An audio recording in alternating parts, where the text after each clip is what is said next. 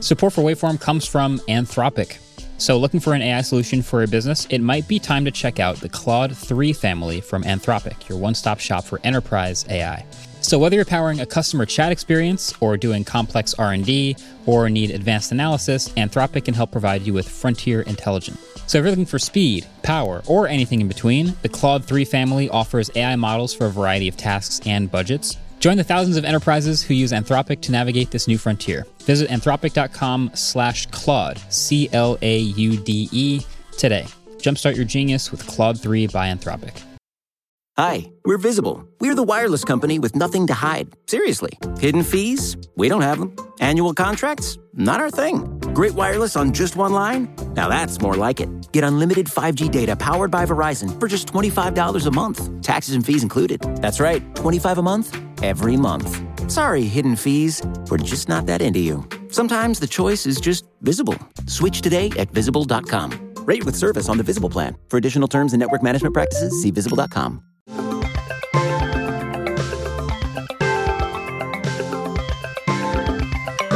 People of the internet, welcome back to another episode of the Waveform Podcast. I'm your host, Marques, and I have a special guest with me today. Cleo Abram is joining me. What's up? And we got, I have so many questions for you. I have a lot to talk about. Here's the intro. I'm just going to jump right in. Okay. I asked ChatGPT. Oh no. I asked ChatGPT. Uh, actually, Adam was, he came up with this idea, but we have asked ChatGPT for some questions for you for a podcast and said, give me three questions that I should ask her about AI and her feelings about being a creator. okay. These are the actual questions it spit out. Okay.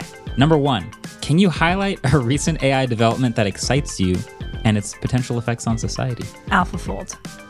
AlphaFold. Yeah, are you guys familiar You- with this? You might have to Yeah. explain this one. AlphaFold, um, prefacing all of this with I am not a bioengineer. I what I've learned about this is from like other people, smart people telling me.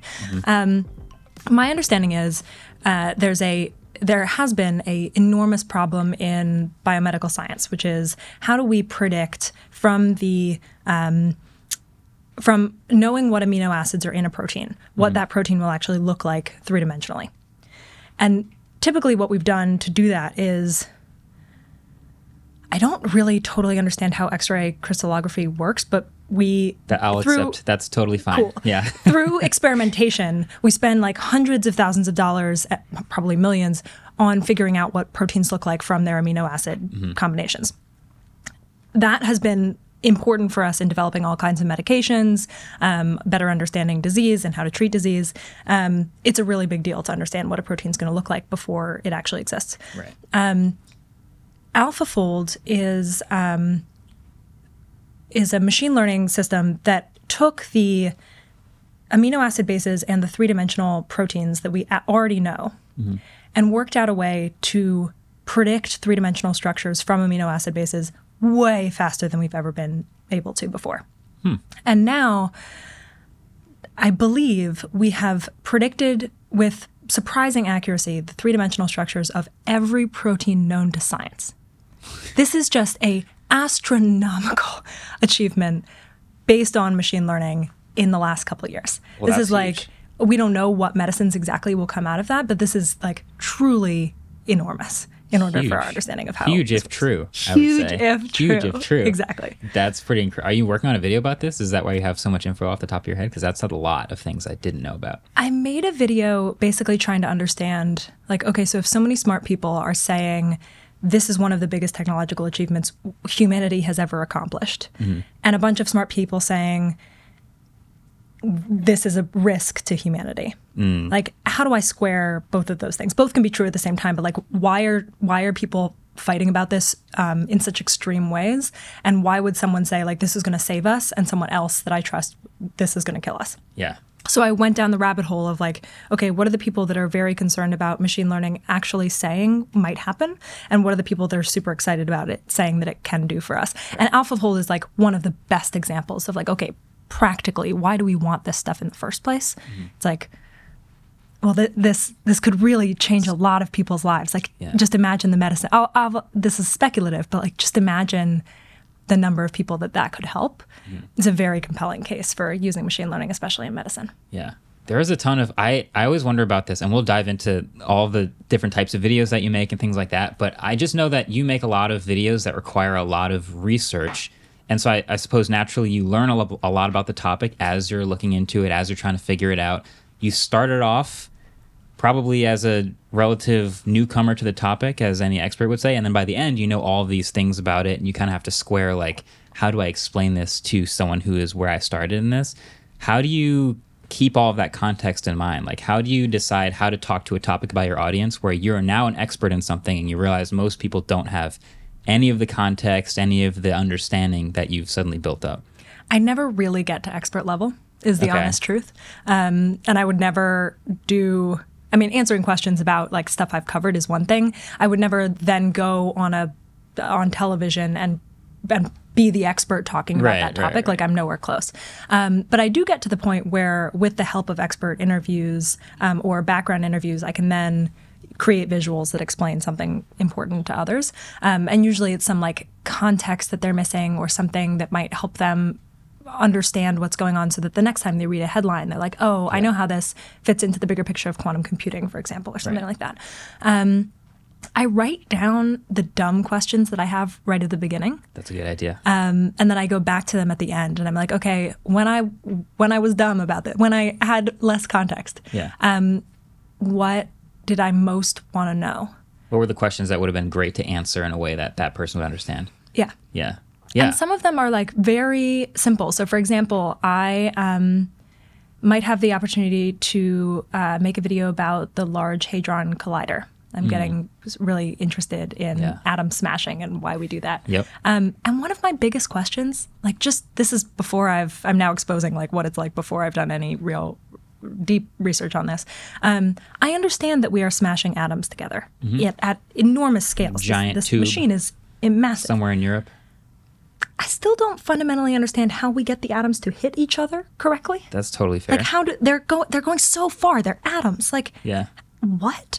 How do, I, I understand it has to do with magnets somehow, but like that's one of my biggest questions. Like Mm-hmm. I I know that we're smashing atoms. Like how do we make sure that they actually hit each other way over there? Yeah. This is one of the we were just like how do boats work? Like can we can we just break can we break this down? Like I think I know, but I don't really know and we, maybe we should figure this out together and go down that path. Totally. Yeah, that's totally fair. I so the question I asked every guest we have on that I'd love to hear your answer for. What is your your elevator pit your elevator speech for like if someone goes, "Hi, I'm Marques. What do you what do you do?" Like you have maybe 30 seconds to explain in a way that actually encapsulates encapsulates everything. How do you do that? I'm still working on this. I would Same. love to have this like, but um, the way I would say this is, hi, I'm Cleo Abram. I'm a video journalist. I make a show called Huge If True, which is a very optimistic show about potential futures we could build with new tech. So every episode is a deep dive into one innovative idea or technology, explaining how it works, why the people who are working on it want it so badly, and why it would matter to people like you and me. I feel like it's a that's a pretty good elevator pitch. I'll just say it's Thank like you. under thirty seconds, concise. The video the video journalist tag is also one that I think most people would immediately appreciate and sort of understand. Because I I kind of have to say like. I could either go along the video maker YouTuber. I usually don't want to mm-hmm. say YouTuber, so I go like I, I make videos and they're about technology and they're product reviews and they're kind of along those lines.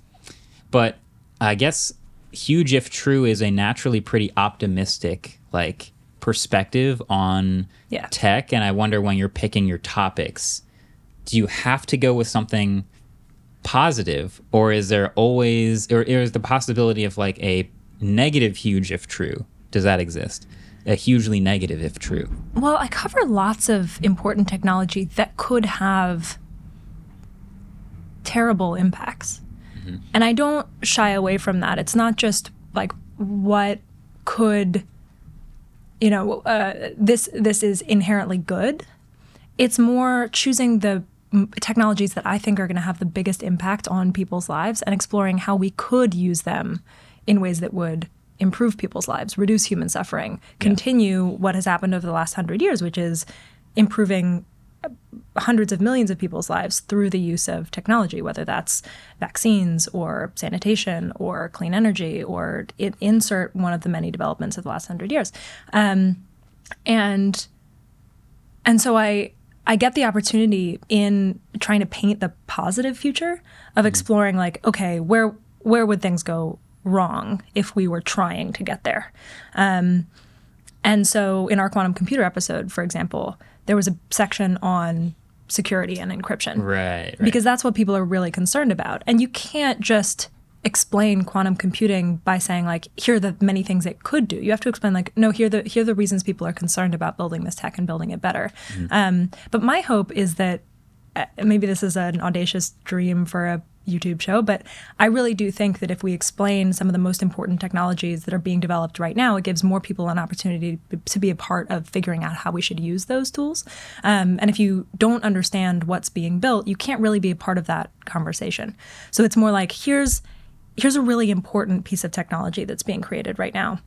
Here's why people are are building it because uh, obviously a lot of these are financial incentives, but I also believe that when you know people wake up in the morning and go to work they want to believe that they're working on something that will improve other people's lives and there's a reason why people who are working nights and weekends and just extremely hard on these tools are are trying to do that like they have a dream in mind and i always want to know what that dream is Yeah. um, so that then other people can see it and frankly like decide if they agree that that's the future we should have i i don't necessarily always but Yeah. i want But- people to see that Do you think you're an optimist generally about a lot of the tech that you're looking at? Yeah. I feel like the the trying to think of an example. Like most tech has a positive side. Like AI, for example, when you look at things that could possibly change the world that are in the tech realm, AI naturally has a lot of potential downsides that people are always looking at, and that's a part of every conversation about moving the tech forward. So it's just kind of interesting. I wonder if you're picking a video topic, do you think about controversial topics like, okay, this one definitely has a lot of downsides, a lot of upsides. You did one about fracking, right? And Yeah. that one, obviously, a lot of these are going to have like potential downsides. How do you think about like picking topics and which ones have the most positive, huge if true potential versus which ones don't? Yeah, it has to be the criteria that I look for when I'm making a video are um, they're really only two. One is is this inherently visual? Um, does it need to be a video or would it be better as a long form piece of writing? And one of those things I make and the other I don't. So a lot of the time there are great topics that just fall by the wayside because they don't need to be explained via video. Um, if you and I are having coffee and we're talking about something and there's a moment when I need to pull out a napkin and draw a diagram or I need to pull out my phone and like show you a clip and then not just play it but like pause it and be like okay you see how it fell that way that means that like but Yeah, and then yeah. re- like that's the moment where you have to see something in order to understand what we're talking about Yeah. that's a good video That's a visual. Okay. If it doesn't have that and it not even just like one good visual but like a recurring visual that's explaining something complicated mm-hmm. it's probably not worth making a video about because it, these take a really long time. It's just you, you don't need me to make a video. There are many people that are capable of making extraordinary pieces of writing that explain complex technology. Like i don't write long form i make vid- videos. So it's all about really the visual as the like threshold thing. Okay. and then now that I make Huge specifically, that show is all about imagining potential positive futures with tech. So if it doesn't, it, what is the huge if true element? Like in every, I, I write pitches uh, now with my team, but originally when I was doing this, it was uh, I was pitching myself, and I had this like format of like, what's the key visual? Um, what are like the titles, which help me pin down the angle of a story, and then um, what is huge if true about this? Right. Like, what is the potential massive What is the thing that is positive huge outcome? if it is true? Yeah, and if it has potential massive negative downside that is uh, possible as well, that's good too. Like I, I cover lots of controversial tech, Mm-hmm. um, so it's not that it has to be uh, only positive. It's it's not a it's an optimistic show. It's not a positive I see. show. That's a good distinction. Yeah. You obviously have to look at the positive and the negative, but sort of giving credit to both and understanding that there could be a positive impact, and here's what that may look like if true. and enc- encouraging people to be a part of the po- of the potential Right. positive outcome, like explaining why we would want something and what that would look like. You mentioned titles. Mm. Are you a title before the video person? No, I wish I Oh. was better about this. I it's harder to be I don't know what's better or worse cuz like in tech if I am like reviewing a product for example, I cannot come up with a title before I've done all my testing and figuring it out. Then I'll get to the answer. Then I can maybe have a title before I start writing, but like I can't start with the title. And I feel like it's the same. You're researching, you're figuring things out. You need the title to come later in the process. A lot of the time, my titles are like, I mean, sometimes this is what they end up at, like quantum computing explained, Yeah. or like electric planes explained. Like a lot of the time, that's what's in my head. And if it comes out differently, it's because over time we've up, we've like developed more of a thesis about the tech, Mm-hmm. and then we can use that in the actual title and thumb. Okay. And the thumbnail, do you do that after everything's made? Is that also Yeah. the bat? Yes. I, I want to improve that Yeah. as well. I think the more, the farther we get into the story, the better the thumbnail like crystallizes in my head. Um, I do think that one of the things that helps is, or I, I hope will help, I'm trying to get better about this, is figuring out what the key visual for the thumbnail is as well. And sometimes those could be the same things. Like the thumbs that I tend to click on are the ones that have like an arrow. Like Tom Scott is amazing at this. It's like he's like "It's Tom. I know Tom. I like Tom. I want to watch his videos. And then there's something interesting, and then there's an arrow, and then there's something. and I'm intrigued by what it's pointing at, and I need to click to find Tom explaining it. Yes. That's what I want to get to Yeah. right now. Uh, a lot of the topics that I, I haven't been able to figure that out for every topic, but I'm working on it. Yeah, this is so something about me. I the explain videos that we make are kind of my favorite videos to make. Like product reviews, we've gotten to a groove and we're really good at those. And there's all sorts of other types of things that we're branching out into, but it's something about explaining something. I just did a 30 minute video about my roof. Like that, I had to explain with graphics and with like data my past year of an experience with a solar roof. And that kind of felt like how do I turn a, th- a video about a roof? Like, what kind of thumbnail is even appropriate for that? Is it just a, a normal? The thing about the roof is it's roof shingles that don't look like solar panels, but they have solar panels in them. Cool. So it just looks like a roof. That's the most boring thumbnail of all time. So I needed to really figure that one out. Um, I guess when you're making these videos, do you have an idea in in the production process before you even start what you think will perform better versus not? Kind of like in tech, I know certain devices are going to perform better, certain things people care about. And then there are certain things that I might care a lot about, but hey, there's only so many people who will watch a keyboard video. Like there are certain things that I know won't perform as well. Are you weighing the possible performance of the video also in picking topics? by proxy. So I think the biggest, most important thing is is this a technology that is going to matter to a lot of people? Like, does it have the, the the what is huge if true about this tech? Does it have the potential to impact a lot of people's lives? Generally, uh, those so far have been topics of conversation that are kind of already in the zeitgeist. People might generally know that something is coming. They might be curious about something that hasn't come yet. Like, where are the electric planes? Like, I haven't flown in one. Like, wasn't that promised? There's sort of a, a whether or not something is, is actually in the news, it should be an area of curiosity for people. Sometimes I cover things that are not at all or not part of the zeitgeist popularly that it might be like this sort of niche niche big deals. Um, so you mentioned the fracking episode. That's actually about the, i mean the it's using fracking technology to improve geothermal. It's this enhanced geothermal. Basically uh, one of the big problems with geothermal is that you're tapping into these massive underground reservoirs and those underground reservoirs just aren't everywhere. And so if you can basically use the natural heat of the earth to heat up water to make steam to spin a turbine to generate electricity, that opens up geothermal in a lot more places. Um, but it, it's very controversial because it's using fracking technology to crack rock underground. And that has very real, I mean, this has been studied, like potential seismic effects if you don't do it correctly.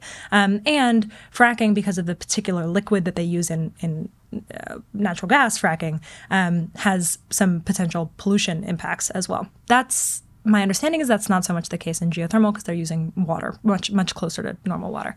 Um, so that's not something that like people are generally chatting about at dinner. Like I haven't, you know, like that's not.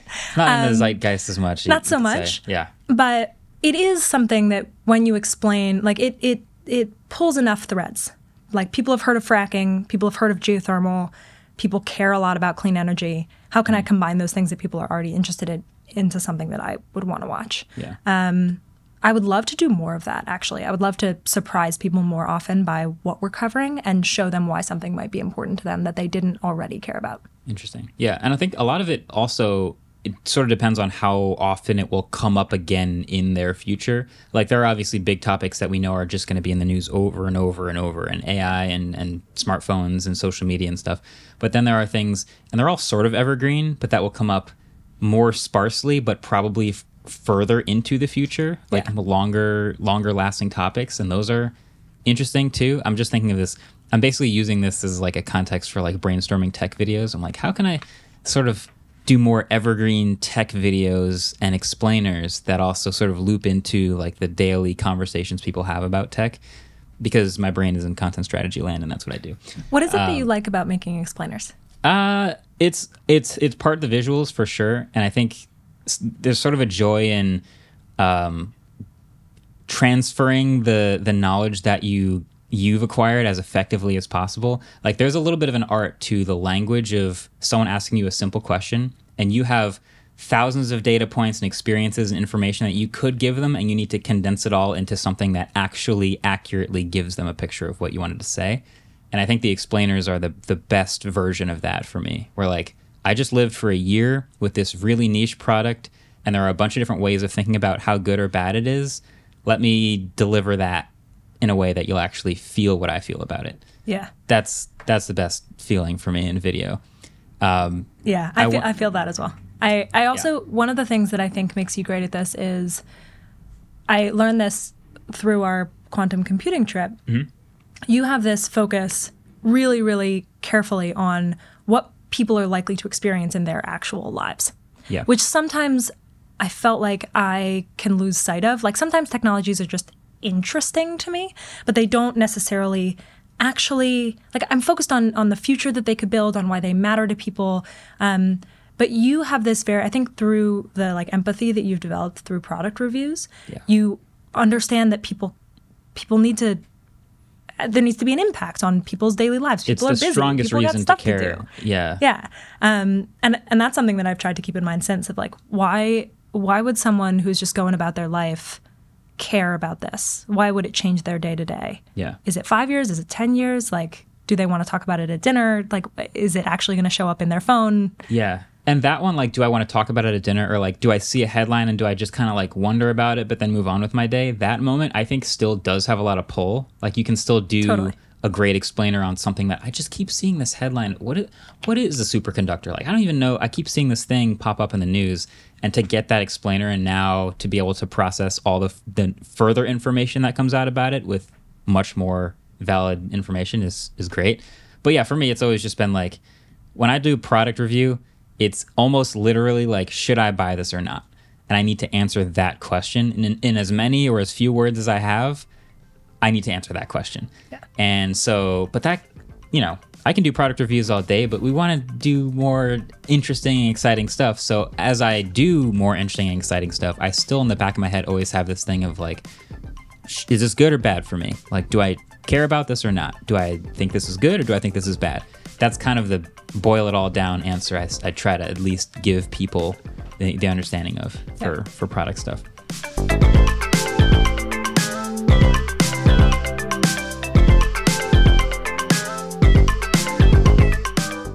Hi, we're Visible. We're the wireless company with nothing to hide. Seriously. Hidden fees? We don't have them. Annual contracts? Not our thing. Great wireless on just one line? Now that's more like it. Get unlimited 5G data powered by Verizon for just $25 a month, taxes and fees included. That's right, 25 a month every month. Sorry, hidden fees. We're just not that into you. Sometimes the choice is just visible. Switch today at visible.com. Rate with service on the Visible plan. For additional terms and network management practices, see visible.com. Support for the show comes from Anthropic. Companies of all sizes are exploring use cases for AI and finding that it's not a one size fits all game. It's all about finding the right balance between speed and intelligence. Like if you're powering a customer chat experience, you need instant speed at low cost. If you're doing complex R&D or advanced analysis, you need frontier intelligence. Claude 3 from Anthropic offers AI models for a variety of tasks and budgets. Claude 3 Opus is their largest and most powerful model that can handle complex tasks and analysis. Sonnet strikes the balance between information and speed. And Haiku is the fastest and most cost effective model that can execute lightweight actions fast. Anthropic's dedicated to building AI systems that are reliable, interpretable, and steerable. Their multidisciplinary team of researchers, engineers, policy experts, and business leaders designed Claude to elevate the field of generative AI. See for yourself. Join the thousands of enterprises who use Anthropic to navigate this new frontier. Visit anthropic.com slash Claude, C L A U D E, today. Jumpstart your genius with Claude 3 by Anthropic. You started, I guess I'd say started, but the earliest that I've seen your work was when you were at Vox and you're doing videos for them and the explainer stuff. And then from the five years there, you went independent and started making your own videos. Any regrets? How has that gone so far? Tell me what how you feel about that. It's been the best. Okay. It's been so good. Yeah. Like I didn't one of the best things actually is that all of a sudden everyone on the internet that I have admired for years is like feels like my colleague. Yeah, team internet for sure. Team internet is Yeah. a, is really big deal and people really root for you and people want to be friends and uh, just like the collaboration when you're out in the wild is something that I wasn't is is like one of the best things and I didn't even know that that was a thing. So you know why I think that is? Why? And this is I, I watched another interview that you did and something you said about um, journalists typically get assigned a story and they don't necessarily have as much personal investment or interest in that story. And I think once you go independent and every single topic is up to you, it feels like everyone is so connected to their work. Where like when I watch Cleo's work, I know that she picked this and there's an amount of intention and effort that went into this because she cares about this. And so everyone when they're interacting with each other's work always knows like, ah, this is something they actually care about. And so I feel like you know, a lot of people do great work for media publications and that's all great. But the second they go independent, you, you figure out what they really care about. Totally. And so that's that's sort of something I've noticed with like what people choose to cover. I think that's true of me. I Yeah. think, I mean, Huge If True is a product of what I really wanted to watch, like what I what I love That's to another- yeah. to watch and um, understand. And I I really I was looking for a show like this, a show that would explain complex technology to me in a way that would make me um, understand the people working on it, explain what its potential impacts could be, and like give me hope for how we could use it in the future. Um, I love sci-fi, but I grew up watching Star Trek, and the sci-fi that I love now is a very different tone um, in like the the vision that it paints of the future. Um, Oh. and you know it's like, it's like there's a there's a real dystopian tone not it's not just black mirror it's not just you know a bunch of these sci-fi shows that again i love. It's just like the the um the aggregate tone of what i was watching was incredibly dystopian. Um and just to the specific point about choosing your own stories like huge if true is the show that i just desperately wanted to make and and part of why I went independent was like I felt pulled to make this show specifically, and I wanted to make it exactly how I wanted to make it. Um, I wanted it to exist like I had it in my head, and one of the one of the things that's been difficult actually. I didn't anticipate the extreme positive of having uh, colleagues that were all of these people, internet folks that I've admired. One of the uh, downsides that I didn't anticipate, one of the challenges I've I've been working on is when I was at Vox. Actually, Vox does let all of its video producers pitch their own stories. Um, so I never did a story. Um, maybe on some of the like the Daily Show that I made, everybody was pitching. Um, but when I was making Vox videos for uh, our YouTube channel, it was always like I came to my boss with a pitch idea. It looked very much like the pitches that I make for myself now. Like there's a format to these things, um, and then I would go make it. And we there's an expression. Keeping the head and the hands as close together as possible. So, um, the person who had the idea then did all the research, then interviewed the expert, then probably created the actual edit. Um, I uh, am an animator, but I would always have help because my animations weren't beautiful. And then, you know, we could create the final video and um, publish it. Mm-hmm. That whole process came from ideas that that every video producer at Vox had had. The thing that I forgot is that for every video idea that became a video, I had pitched like seven others. And so someone had been helping me the entire time figure out what would actually make a good video and what was just like an idea that I had in the shower that actually doesn't deserve to be 20 minutes on YouTube. You had someone and like six filtering- weeks. Yeah. Okay. Um, and that filtering exercise is not only important because only the really good stuff gets made, but also you don't spend time running down all of the, the worst stuff. And so early on, I was spending weeks like doing research for things that did not deserve to be videos. What do you What do you mean by not deserve? Because I feel like every topic will have some merit to it, and you'll find like it's interesting enough to you to make something. So how would you figure out that it's not worth a video? There just has to be enough there there to merit like at least eight minutes of highly produced like animated choreography ah. of like a complex video. Now, actually, I make most of those ideas into shorts. That I was going to talk about shorts because Yeah. there's also and I like love that. Yeah, I, there's a there's a weird. Okay, on YouTube there is people who do like the same format every video, which can feel comfortable, but also possibly get you stuck a little bit. And you have obviously this tremendous long form format, and then you have the short stuff.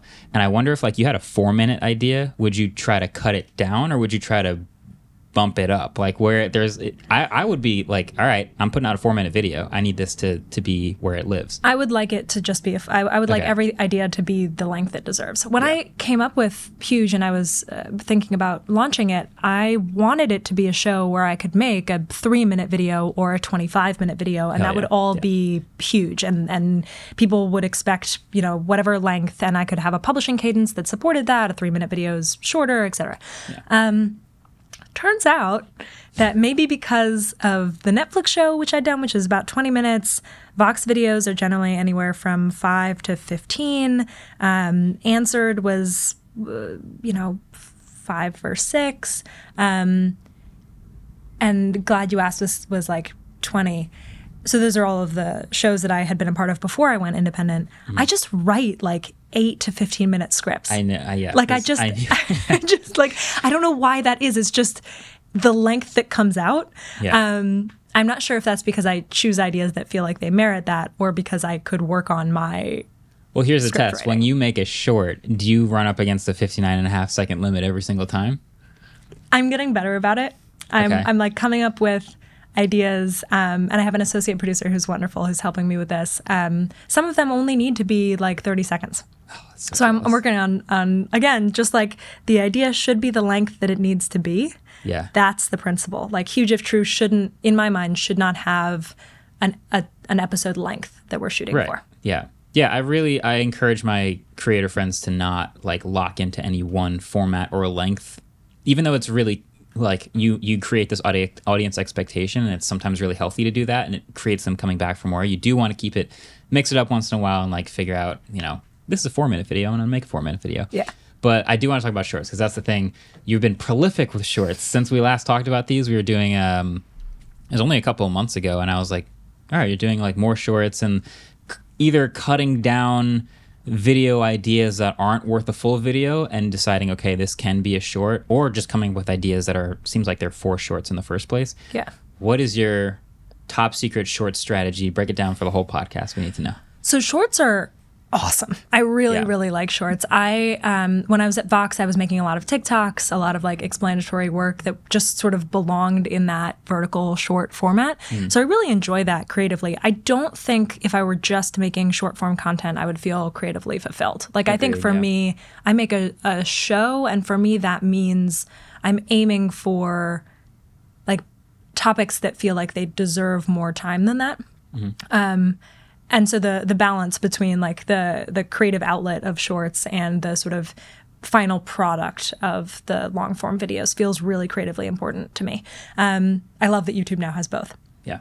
So shorts, for me, they are either um, they they fall into a couple categories. Shorts can be uh, ideas about things in the world that I think are very interesting and important to explain. Feel like they fit within the huge, if true, optimistic future uh, category of stories that I do, but don't deserve anything longer than 60 seconds. Like if I can explain one simple little idea, one update, one you know, whatever in 60 seconds, that again to our point, that should be the length that it is. I would make a, an independent short and never make anything else about that topic, Right. or Right. I don't need to. Right. Um, another thing is, and these are all kind of like Venn diagrams blended, but um, another category is is this an idea that could become a longer form video? So I made an episode, uh, a short form video about um, the tracking technology in World Cup balls last year. Okay. And uh, I was kind of interested in it. I hadn't covered much like sports automation uh, stories, sports tracking tech, and um, I wanted to sort of feel out how people would respond to a story like that. It, it did incredibly well. And I was shocked to discover that one of the main debates within that, uh, the comment section of that video was whether or not people want tracking tech at all to that degree in their sports. Right. They Or want whether- the human element versus the AI out of bounds call. Right. Right. Okay. And that to me, like as a a person who's really into technology, who you know, like I have a sort of sentiment about this. It did not occur to me that someone wouldn't want a tracker in their their soccer ball to understand if it like went off sides or went like like officially. right. People really, some people really hated it, and I found that fascinating. And I love that. I think that's totally ripe for a, a worthwhile discussion. I wanted to understand that better, um, and so that's becoming a, a long form video that's coming out later this month. I love that. Um, and then the other category is work related to an existing long form video that feels like it should be a sort of pull out 60 seconds or um, something that adds on to the story that I'm making. Okay. The way that I actually think about making this show is like imagine you're building a brick wall and your job is to go out and like find the bricks and lay all the bricks together. And most 99% of the work that i do is collecting all the bricks in the first place. Like i'm reading the books i'm talking to the experts i'm like doing these background interviews i'm like cutting out the snippets. This is yeah perfect. yeah okay, Okay. Yes. you would. Um, i'm like put like all of those are like my bricks and i'm like sitting there with this big pile. Mm-hmm. and then i'm the the journalism like some of the pieces naturally fit together. You like start to build a wall and some of those little piles naturally become like, how do you put the bricks together to make a beautiful, thoughtful, satisfying long form video? How do you put them together in like littler piles to make, um, you know, one 60 second video here and, and another there? And like, what are the bricks that you would maybe you were like repurposing bits of the original Right. stack into the others? or you might have too many of a certain type of brick, so you put some of them into the wall, but you have some ex- some left over that you can make a little castle out of later. That could be a short form thing. Exactly. And see. for me, the important thing is I know that some people do this successfully, and I do think that you can cut down videos in ways where you like change a little bit, and then like podcasts, I think, can be cut down pretty well into little snippets that become good shorts. For sure. But my videos, like my long form videos, are they're like they're like writing a Rubik's cube. I like, feel it, just, it doesn't. You can't just. It, I was gonna say uh, there's like it's like knitting a sweater where like if you just Totally. took a chunk out of it, there's so many, you're missing threads from other parts of it. Like the sleeve is connected, and you would you'd be missing too much of it. cutting little snippets doesn't work and i think more people are in that category than they realize Yeah. i think more people try and the way that i think about this is more people are repurposing the content capital c the the like asset that they created as opposed to the content the, the like the, The work bricks. inside the work the bricks so that's what i try and think about when i'm in that third category of shorts when i'm trying to figure out how to make short form videos based on a topic that i'm already covering in long form it's not about cutting down the long form it's about like what what within these what are the bricks that merit short form videos Super good analogy. I love that one. And also, I've done the same thing where like I've made a short and had enough feedback that I go, yeah, there's many more bricks here to build a wall, and we can make a, a full. That's what we're doing with the tablet right now, and that's happened, and that's going to continue to happen. But I also wonder about the other way around, where I don't want to cut out like a section of my video because that feels like I'm missing. You know how like you'll see a wall where like the bricks overlap, so you can't like cut a neat rectangle out. You kind of you're like, well, you're missing some of these. Yeah, like that's that happens a lot. So I feel like I need to create a new piece specifically for the format that has a lot of the things from the main. yeah and i think about that a lot in the actual delivery of the content as Yeah. well i deliberately in my short form videos record on my phone as though i'm facetiming someone and like they're weirdly all from the same angle because i just hold my Yeah. phone in my right hand and i'm Yeah. like talking to the like phone as though it's my my friend um and for me, I, I that feels better as a short form video compared to like the 4K static shot that I use for hosting my long form YouTube videos. Yeah. That is fascinating. The, the production quality thing also we could I, I was gonna ask like you're making videos you'd want to watch and you're you're creating the show that you wished existed. Um, for the shorts, it's almost not to me this is to me, it doesn't feel like a show as much as it just feels like I was scrolling and I got this nice like piece of content and it was it was just a nice little burst of information for me. How do you think about like what stuff like when you're creating a new idea for a short, are you thinking I'm just amazed that you make these in under 60 seconds. Like, how do you condense all of the relevant information to be in the short versus something that you you collect and it turns out is relevant but doesn't fit in the 60 seconds? Like, I don't I don't know how you made the entire soccer ball video under 60 seconds.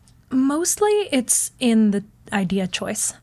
Okay. It, it, you know, for example, the soccer ball was about the ball specifically, Right. as opposed to the longer video that I'm making right now is about like the way that Hawkeye was invented in tennis and then bled into all kinds of other oh, automation, and then you know here's soccer and here's what we're doing Which in is basketball. like and so tempting to put in the short Totally. too. Yeah. It's mostly just the one idea. It's like if I if I called you and I had 60 seconds to tell you something, I wouldn't like start with like, well, you know, in the early 2000s. right. I can't wait for that video, the sports one. Yeah. That's gonna be It's coming out soon. I'm going to try and put it out um, right when the U.S. Open starts Ooh, nice. because it's so much of it came from tennis. Also football, right? There's some in football. I don't cover football as much or soccer. Yeah, I was gonna say which one you. Sorry. Ball. I don't I don't follow any sports, but whenever I see a clip of football and I just see like the the crazy tracking and the like Yeah. they do it under the players Oh, even yeah. though there are people on the and I just I'm like, when did this get so advanced? when I watched this as a kid, they didn't have any of this stuff. Like There's a lot of stuff like that. now. crazy. Like they try and It's they try to go a little too far sometimes. Like in basketball, they had like the three point line light up for like half the Oh, season. yeah, I lit up, remember that. and it was like, can you stop? That- yeah. that's a little too much. I'm very into the automated ref call tech specifically. Yeah. Yeah. Like not just making the the viewer experience better, but actually changing the calls of the mm-hmm. game. Yeah. That feels to me like the most controversial area. And I I do really Yeah. like to your question about like controversial topics earlier. Yeah. I do really like to deliberately choose the controversial topic and then imagine like if it's controversial, it's because people disagree about what the potential generally the potential outcome of something could be like some people are worried about it and some people are excited about it so it's like okay what are the people who are excited have in mind what are the reasonable concerns from the people who are worried like that's probably a good huge if true mm. episode actually and sports fans Oh, disagree, disagree disagree about Classic. I just got into soccer like last season, and I remember when my friend was explaining to me the whole VAR thing, and I was like, "Oh, that's a great idea," and he's like, "No, it sucks." and I was like, "What are you talking about? That's because in my head I'm like I'm like why wouldn't you have cameras Yeah. from every angle where you can literally know for sure Yeah. but then I'm sure there's a lot of sp- sports fans that are like it's taken away from the Yeah, game want the like every human sport has a every sport has a different uh, amount of uh, computer intervention to get the call right. Like in Yeah. t- the tennis one is obviously the I think that's the most black and white one. Oh, the ref made a call. I don't think it's right. Let's go to the AI who's going to they're tell us automating the real now answer. the uh, in the us open i believe it's the automated system that makes the call first now okay, so you wouldn't is- even get the replay anymore. Uh, it doesn't have to be. So some sports use a challenge system, which is what you just described, and some sports use the automated call Okay. first, which is very controversial. Right. Um, but I, I struggle with this because on the one hand, and this is like the place I try and get to with every episode, so I feel like this is a good example. But it's like on the one hand. I really believe that we have asked athletes to spend their entire lives perfecting their ability to to play this sport by these rules and it's up to it's it's our, our responsibility to then enforce those rules precisely and accurately so that those people who have worked so freaking hard Yeah. to do that Okay. are judged fairly i don't think i could possibly look at an athlete that i admire and say like no we know i know we set up these rules and i know that we have a tool that would judge you more fairly but we're not going to use it because the uncertainty is enjoyable for me Okay. do people Like, just love honestly, like, screaming at the No, no, no, this is real. and, and so so that's Yeah. that's one thing. People love fighting. How, however, I once I dug into this, that was like my initial instinct. I was like, people just love getting mad. That's part of the sport. I get it. Like I love getting mad at the TV, like for sure. Um, but when you really get into it, it's actually less that than people um, naturally object to the precise enforcement of the rules, which I kind of agree with. So, for example, like there's this famous uh, case that I use in the video where this guy he's he's offsides. This is a, a they, there's a lot of automated tech to detect offsides in soccer. And he's offsides, but like you can see it in the replay. It's like the tiniest, tiniest little amount.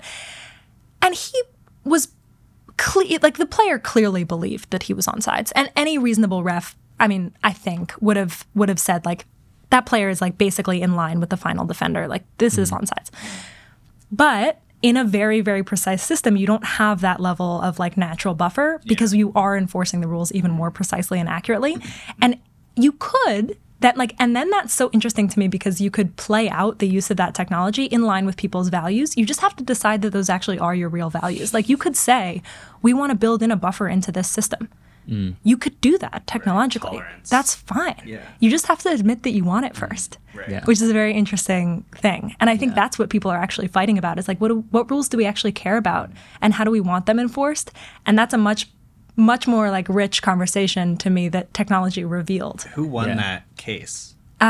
the the toe was offsides and they're like I forget what it was um I remember it was like Leverkusen versus Club Brugge. I think I forget who won. But like the the the uh, automated tech automated calls, made a right? big difference. That's wild. Yeah, it just it, I, so I was thinking about basketball in like there are different eras of the game based on how it was refereed, and the refereeing would dictate the play style. So there is now there's like the the 20 year era of like the 80s and 90s, which were more physical, and the rules were also slightly different, but they were enforced in a way that would allow certain levels of contact. Where now referees would call that same contact differently despite the same rules. So the refereeing changes the game, the way the league wants it to move changes the game, all these things. It feels like once we take that out of referees, maybe sports fans object to the the human element being taken out of it so that that I, I can simplify I can simplify with that. I can I can Sympathize. sympathize with that.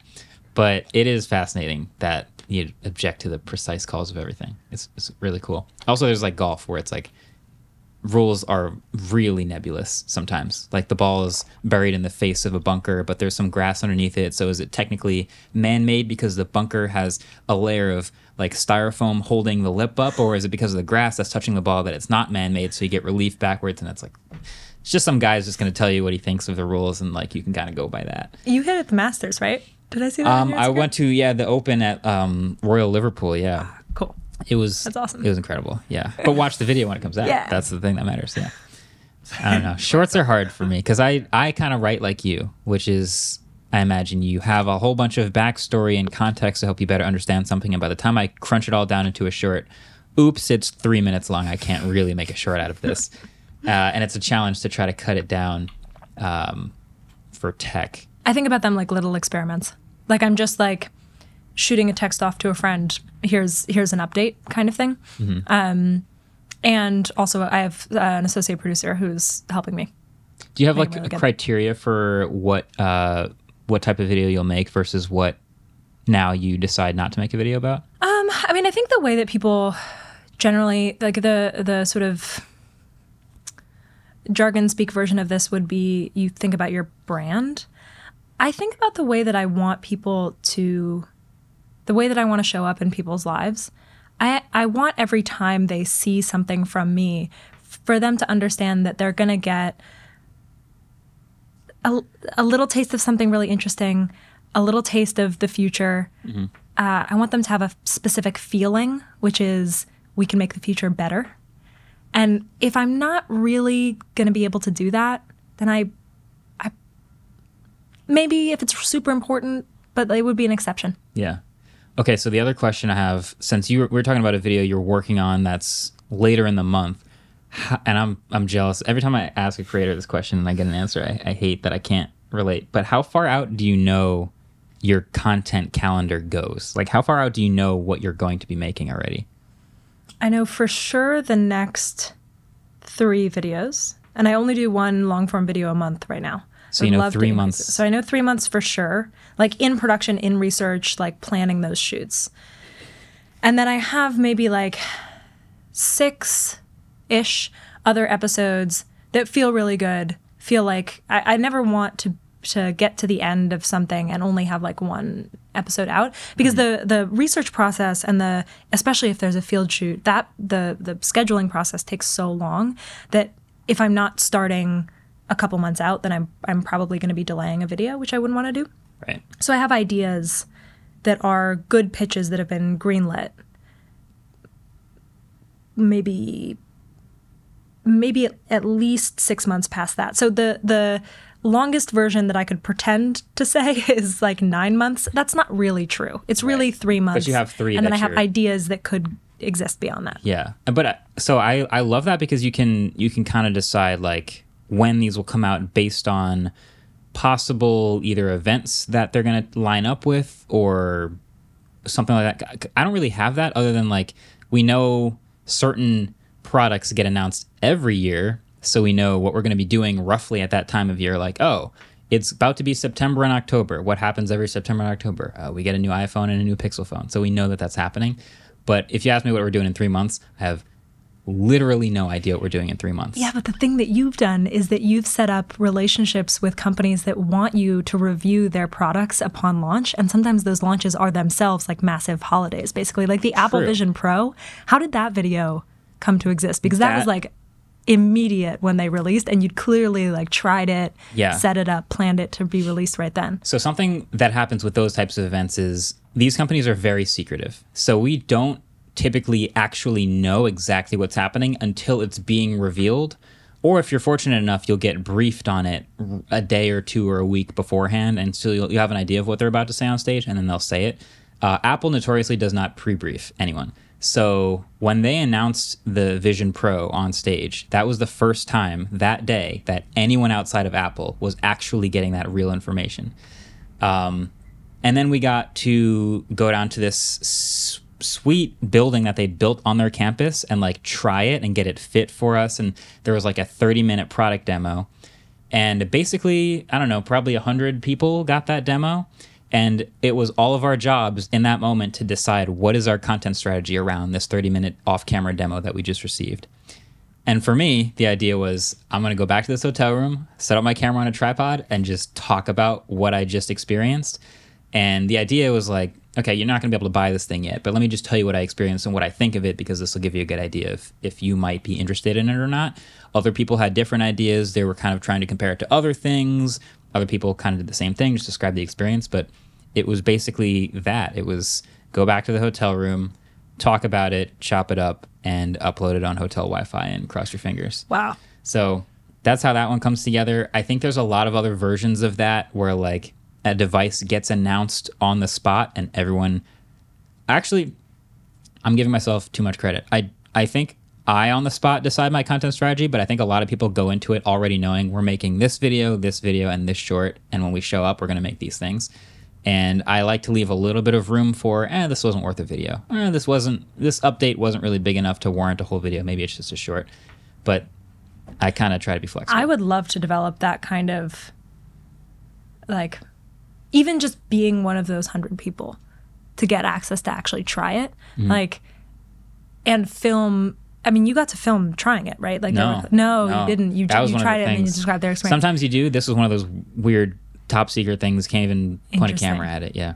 So, I mean, I think, and also getting sent stuff to try beforehand. Like, I think for me, um, if I wanted to explain something complex that a company is working on, I would love to know about it before they tell other people. And as long as they're okay journalistically with me, like not showing them the video beforehand, if they are basically saying, like, we know the premise of your show and we know that you're going to explore this rigorously but optimistically, like Yeah. co- contextualize our tech within the future of what this category could be. I would love to be able to do that. Like that for me would be much better than trying to like time our video on quantum computing happened to come out when a lot of people were talking about quantum computing. That was an accident. I had no idea that was going to happen. Mm-hmm. That was on purpose. It was totally That was on on purpose. purpose. That was on pur- I knew that there was going to be a massive development in quantum computing. Yeah. No, that's that's funny because I think you could do a lot of these types of videos, and uh, we were talking about like we're working on a video today that will come out tonight, and like our timeline, we've we've sort of Mm. so jealous. optimized in a way where we that's kind of like the the standard is like. Uh, if you asked me to review, if you handed me a brand new phone that I'd never seen before, right now at this table, within a week, I could upload the review of the phone. It would be like three or four days of like really using it and poking around and taking notes and all that stuff. And then by the time I get to like day three, day four, day five, I'm like, I think I know this thing pretty well and I can form opinions based on what I know about the smartphone landscape. And that's a day of production and a day of editing, and then it's up. And I just don't have any other like the longest timeline of an edit we'll work on is like two weeks, which is incredibly long time for me because I feel like the need to get the video out for the entire two weeks and then it's finally out. I'm like, yeah, there it is. But yeah, that's a that's a big difference. That, but I, I do think you could do like a sort of a look into technologies that have a lot of potential. It's just so many of them are so short term that they wouldn't Yeah. maybe feel like they're they're in line with the huge if true thing, but they they are. There are a lot of them out there that I think would would do it. Big swings. Yeah.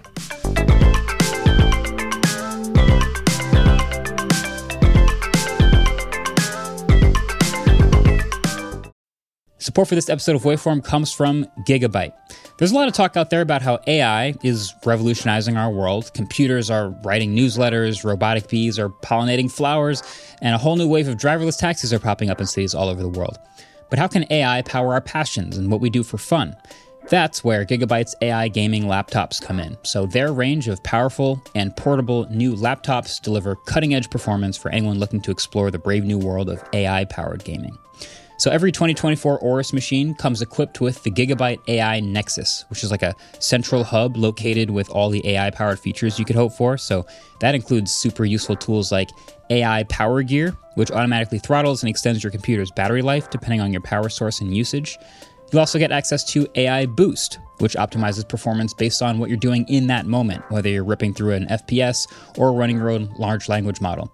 AI Boost automatically adjusts the GPU and processors to maximize responsiveness and deliver unparalleled efficiency. Lastly, AI Generator includes various generative AI apps for quick startup, and all 2024 Gigabyte models seamlessly integrate with tools like OpenAI and Microsoft's Copilot AI chatbot. But the Aorus 16X and the Gigabyte G6X take it to the next level with a dedicated Copilot key, allowing users to swiftly tap into productivity and generative AI capabilities. I also keep hearing AI is going to change a lot in the gaming world. Andrew, can you think of anything about that? not just optimization like you said but like more personal optimization i could see happening where like maybe you're playing a competitive game like valorant and you want higher fps and lower resolution like you you're okay versus like the witcher where you might want 4k crispy resolution and like a lower frame rate i think finding that between your computer specs and what you want might help out a lot Nice.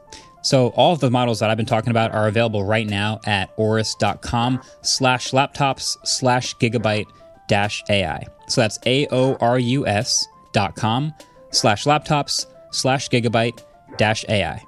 Gigabyte. Team up, fight on. Oh, so you also, in moving from working with Vox to going independent, have had to sort of build a team around a lot of the things that you do. And we were talking about this because I we have a team here at the studio, and every piece of what everyone does is something that at some point I was doing. What is the pie chart for how you spend your time as a creator look like, and what are the what are the pieces of the pie? What is it made of?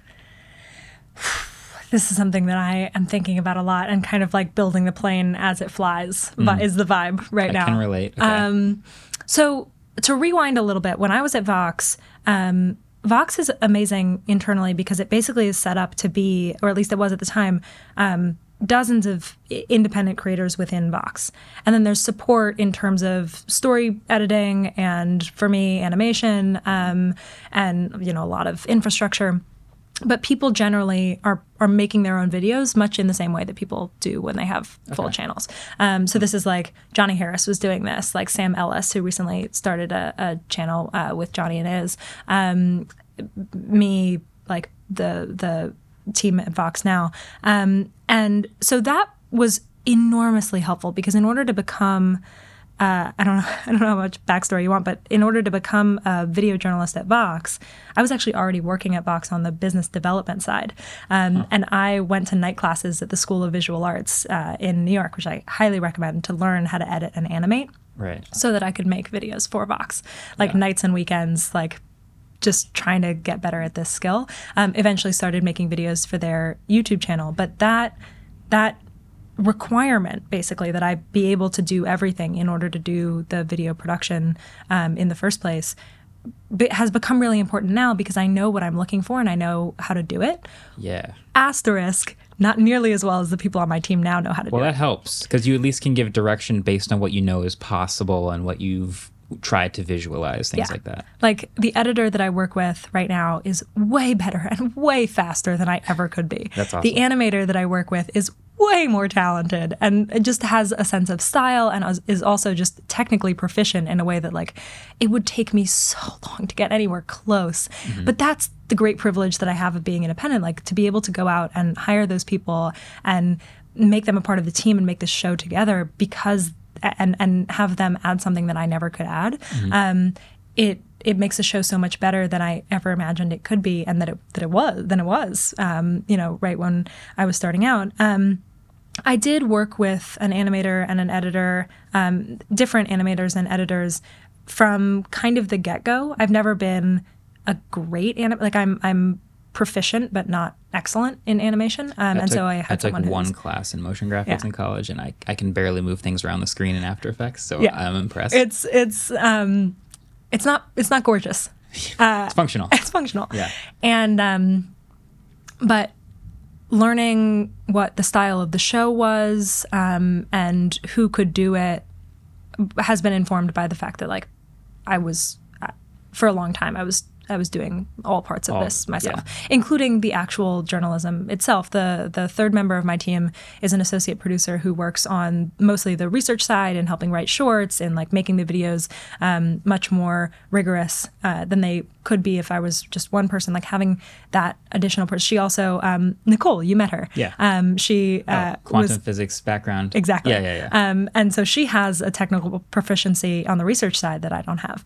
Um, that combination of all of these people that are so much better at their thing than I am helps make obviously the work better, but also um, the fact that I can do some amount of what they can do is a big deal. So to answer your question about how I actually spend my time now, um, I would say it's mostly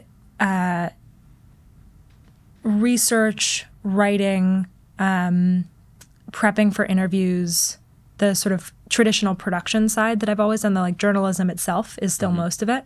Um, I also run the business myself. I like do most of my negotiations. like the bookkeeping too. All the I have an accountant. Yeah, but, yeah, yeah. But like, I it has felt very important to me to like have my hands firmly on the wheel, at Sure. least in the first couple of years, and not outsource a lot of those things. Like a lot of managers reach out to you and they like want to run your business and like give me the the reins. I see. yeah. Um, and I probably spend more time than I will be able to long term doing that.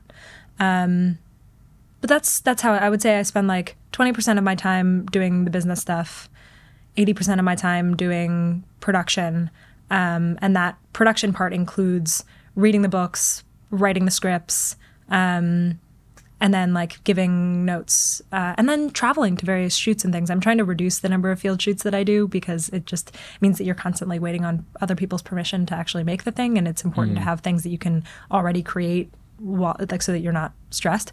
Um, but that's that's a big chunk of it too is like traveling to different shoots actually doing that production. I feel like the natural, like I, I've, I've probably told you about my octopus analogy with like a, a creator. So it feels like you've already, like you've cut off some of the arms of like the the super talented editing, animation, and things like that. Are there things that you're also eventually going to like? What is ideally, what does the pie look like in three or four years when you're you're in the dream workflow and you've you've optimized your everything? I think the general principle is that focus is your friend. That the the biggest mistake that I could make right now is getting too spread, launching too many things. You know, I I have not. It's been a year and a half. We've hit a million. I don't have any merch. I don't have any like Patreon. I don't do anything except create this channel. That might be a mistake, but that fo- level of focus has really helped me Like that's what I was. Um, yeah. and and so I think increasing, not decreasing that is the task ahead. So I am trying to figure out ways to, um, you know, reduce the amount of time that I spend like miscellaneous time traveling, or you know, uh, honestly, like I don't, I don't say yes to that many events because that's just not like uh, being the the public figure is helpful on the show. Going around to a lot of events is like not actually part of my job the way that I see it. Um, I do think that I probably could, like, if I'm imagining the octopus and thinking about the arms that I could cut off, uh, some amount of business support I do think would be worthwhile. I have an agent who does uh, uh, agents who do um, a lot of sourcing and helping negotiate. Um, but I also think that I could probably use some more support in in running the business of Huge. That seems like a longer term thing to cut off. Like again, Yeah. I'm really excited about fully understanding all of the mechanisms and all of the business and all of the finances of this. Uh, running a production company is what we're doing. Yeah, I feel like the the question that you'll start to get is like, you still do that, and that's when you'll know, like, okay, I think I've learned all the ins and outs of this, and it can probably. But you still you said you edit 75% of your work. How Yeah. did you make that decision? Well, I mean, I was editing 100%. So it's like, oh, well, we'll find someone who's incredibly talented at editing and, and slowly give them sort of reign to like not just not just emulate but improve a lot of the, the videos that we're doing but based on editing. But yeah like literally everything that we do here at the studio was at some point something i was doing. This is year 13 or whatever it is of, of making videos and the first seven or eight of those years was just the videos. And at this point i'll go to like a youtube creator summit and someone will be like oh yeah i'll put my you know chief of merch in, in, in touch with your chief of merch i'm like i don't ha- what is how do you guys have all these people doing all these things? Like this all these things i never even thought about. So i feel like the focus part is actually i relate a lot to that. It's like you you do want to make sure your your primary function is as clearly defined as possible and then as optimized as possible. It also we had this conversation a little bit in the car on the way to the quantum shoot. Um, and when you told me the number of people on your team, I it really changed a lot of the way that I think about the strategy of how I run my operation because mm-hmm. from the outside like your audience is huge and you have multiple channels and you're like making so many different kinds of work. And to know basically basically what I remember you saying is like we have a small number of full-time people that are really excited about the things that they're working on.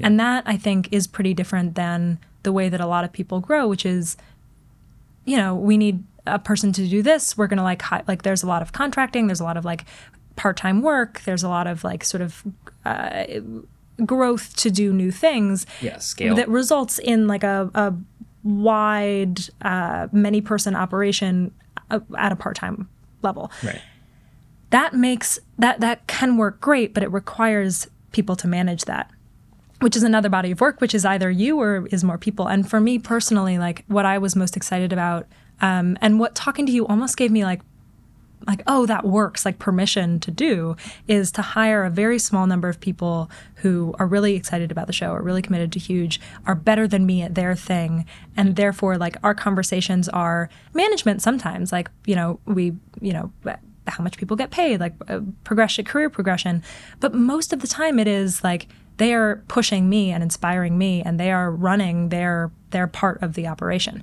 Yeah. um, and that has just felt creatively like we're we're building something together that feels Right. really exciting i'm not spending when i when i talked about my time distribution i very little of it is in people management which is i think important to preserve Yeah, I was. I think uh, one of the things I generally, I think this is probably true about at any job where you're making stuff. But if you try to make more stuff, the quality typically has to go down. And if you try to make better stuff, the quantity typically has to go down.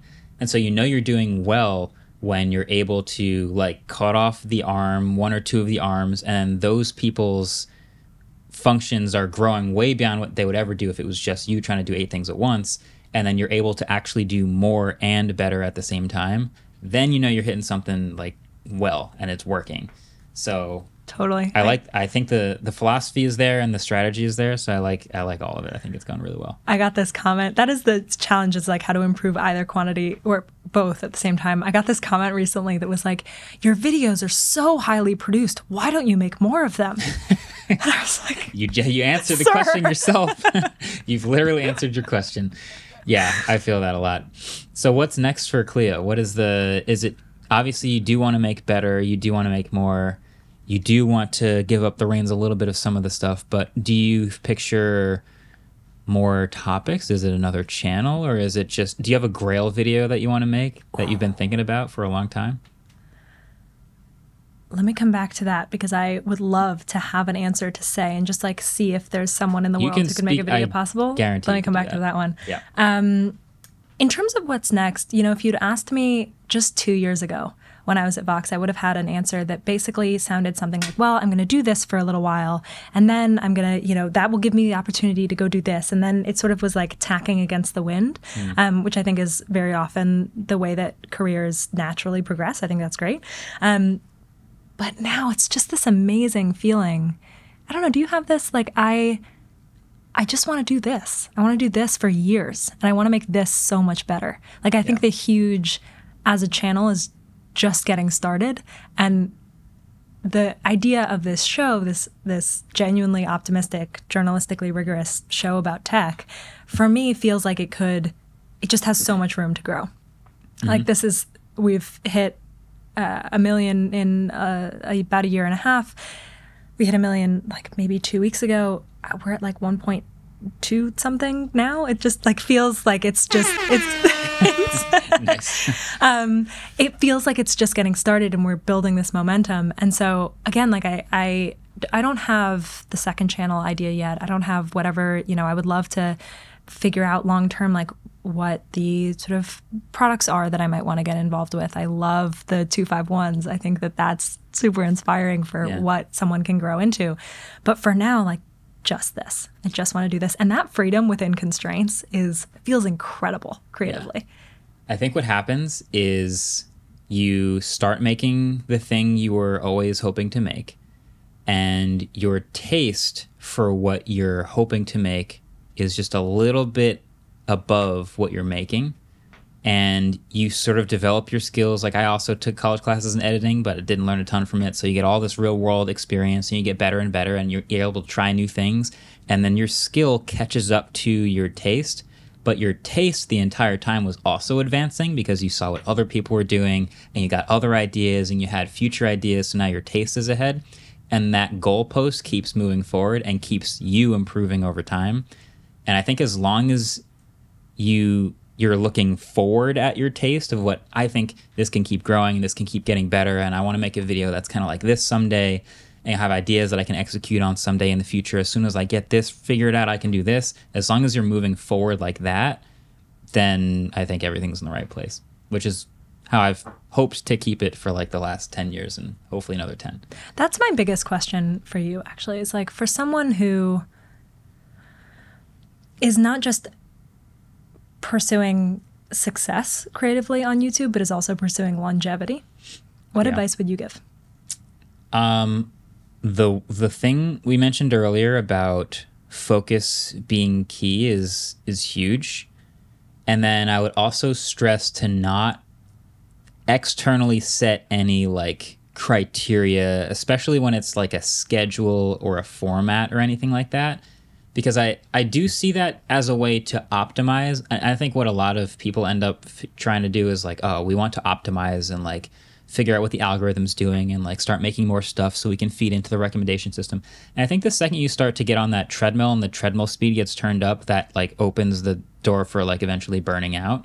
And I think if I've never had a schedule for anything other than this podcast for as long as I've been making content. And the podcast is like we can just sit down and chat and it's out every week, so it's great.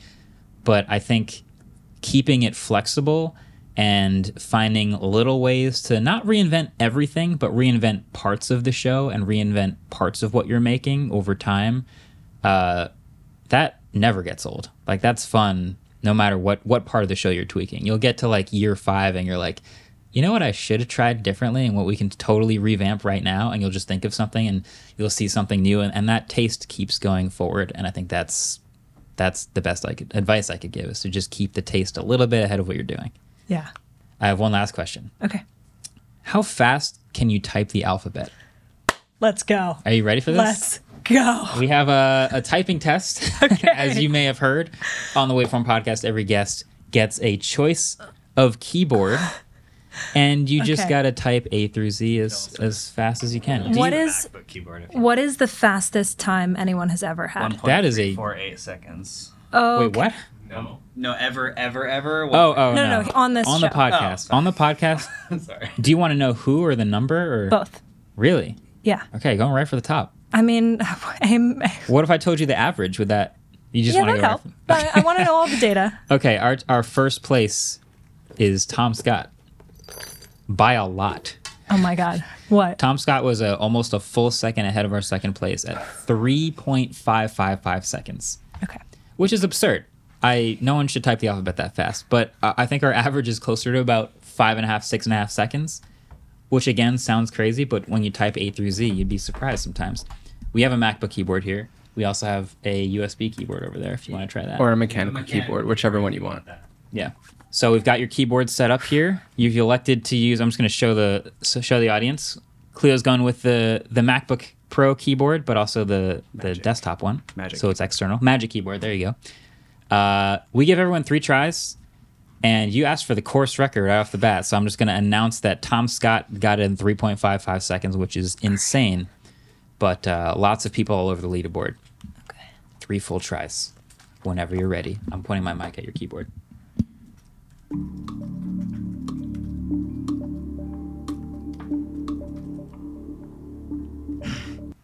You got to Z? All right. Wow. I can do better. Okay. What was it? First try. First try was. First try was 5.3 seconds. What? Better than me. 5.3? I can do better. Okay. Two more tries. Two more reps. Ready? Set. Go.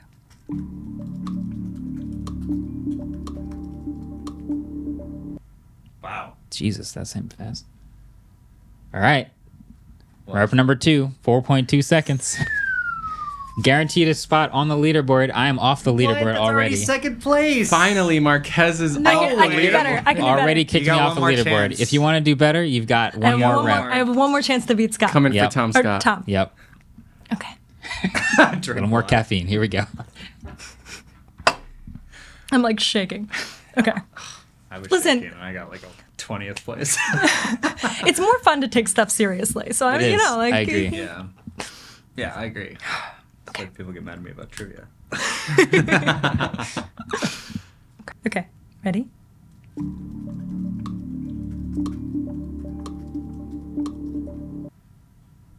Hit the Z. There it is. Four, so I think the second time was the fastest, right? It Which was. was like 4.2. We'll get the official it has number. It has my top. Oh, okay, there you go. 4.266. Damn. Is the best time. Yeah, second place. Second place on the leaderboard. Kicks me off. I no longer have a podium Thank position. God. I wouldn't want anyone else to kick me off the podium. Cleo, thank you for Thank joining us. you. This was really fun. That was super fun.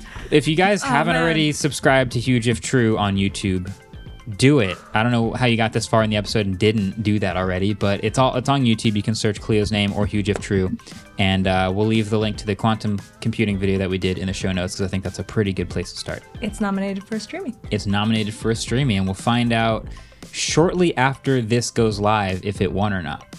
So That's good. That's pretty cool. Yeah. That's pretty cool. We're competing against Mr. Beast collaborating with The Rock. So there is Which Easy win. Hey, we got nominated, so that's pretty sick, right? That's pretty cool. Uh, thanks for watching, and catch you guys next week. See you later.